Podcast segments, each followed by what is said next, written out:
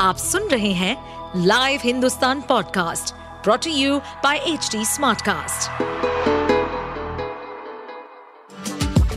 आपका स्वागत है दिल्ली एनसीआर की खबरें पॉडकास्ट में ये पॉडकास्ट आपको दिल्ली और एनसीआर की विभिन्न पार्टियों की राजनीतिक गतिविधियों, महत्वपूर्ण घटनाओं और अपराध के मामलों में गहराई तक ले जाएगा इस पॉडकास्ट में हम विश्लेषण करेंगे उन खबरों और विकास से जुड़ी सभी जानकारी और फैसलों को जिनसे देश की राजधानी और उसके लोगों पर गहरा प्रभाव पड़ता है। सुप्रीम कोर्ट ने पटाखों की बिक्री और इस्तेमाल पर बैन लगाने वाले दिल्ली सरकार के आदेश में हस्तक्षेप करने से इनकार कर दिया है। पटाखों पर बैन के खिलाफ बीजेपी सांसद मनोज तिवारी की अर्जी को सुप्रीम कोर्ट ने खारिज कर दिया।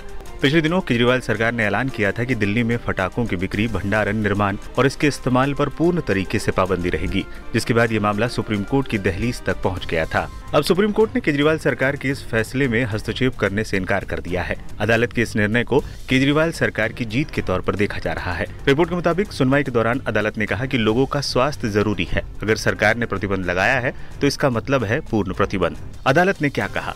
बीजेपी सांसद मनोज तिवारी के वकील ने जस्टिस ए एस बोपन्ना और एम एम सुंदरेश की पीठ से कहा कि पटाखों पर पूर्ण प्रतिबंधन लगाया गया है, जबकि कोर्ट ने हरित फटाके छोड़ने की अनुमति दी थी।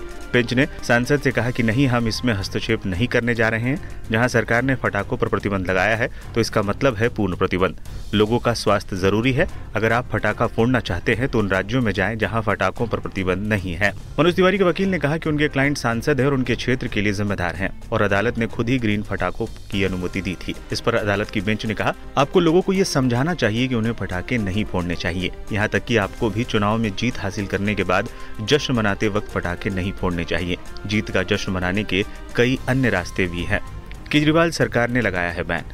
दिल्ली के पर्यावरण मंत्री गोपाल राय ने कुछ दिन पहले ही ऐलान किया था कि दिल्ली में पटाखों की बिक्री, निर्माण या भंडारण या उसे फोड़ने पर प्रतिबंध रहेगा। दिल्ली सरकार पिछले तीन साल से इसी प्रकार से पटाखों पर प्रतिबंध लगा रही है। दिल्ली सरकार के मंत्री ने तर्क दिया था कि पिछले पाँच छह सालों में दिल्ली की वायु गुणवत्ता में काफ़ी सुधार हुआ है, लेकिन अभी इसमें और सुधार किए जाने की ज़रूरत है। इसी को देखते हुए पटाखों पर प्रतिबंध का फैसला लिया गया।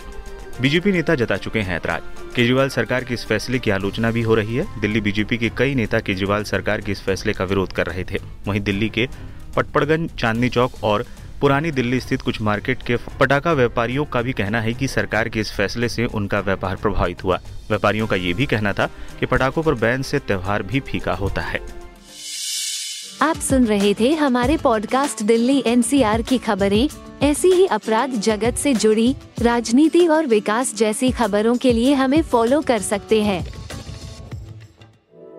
इस पॉडकास्ट पर अपडेटेड रहने के लिए हमें फॉलो करें एट एच डी हम सारे मेजर सोशल मीडिया प्लेटफॉर्म पर मौजूद हैं। और ऐसे पॉडकास्ट सुनने के लिए log on to W W W dot H D Smartcast dot com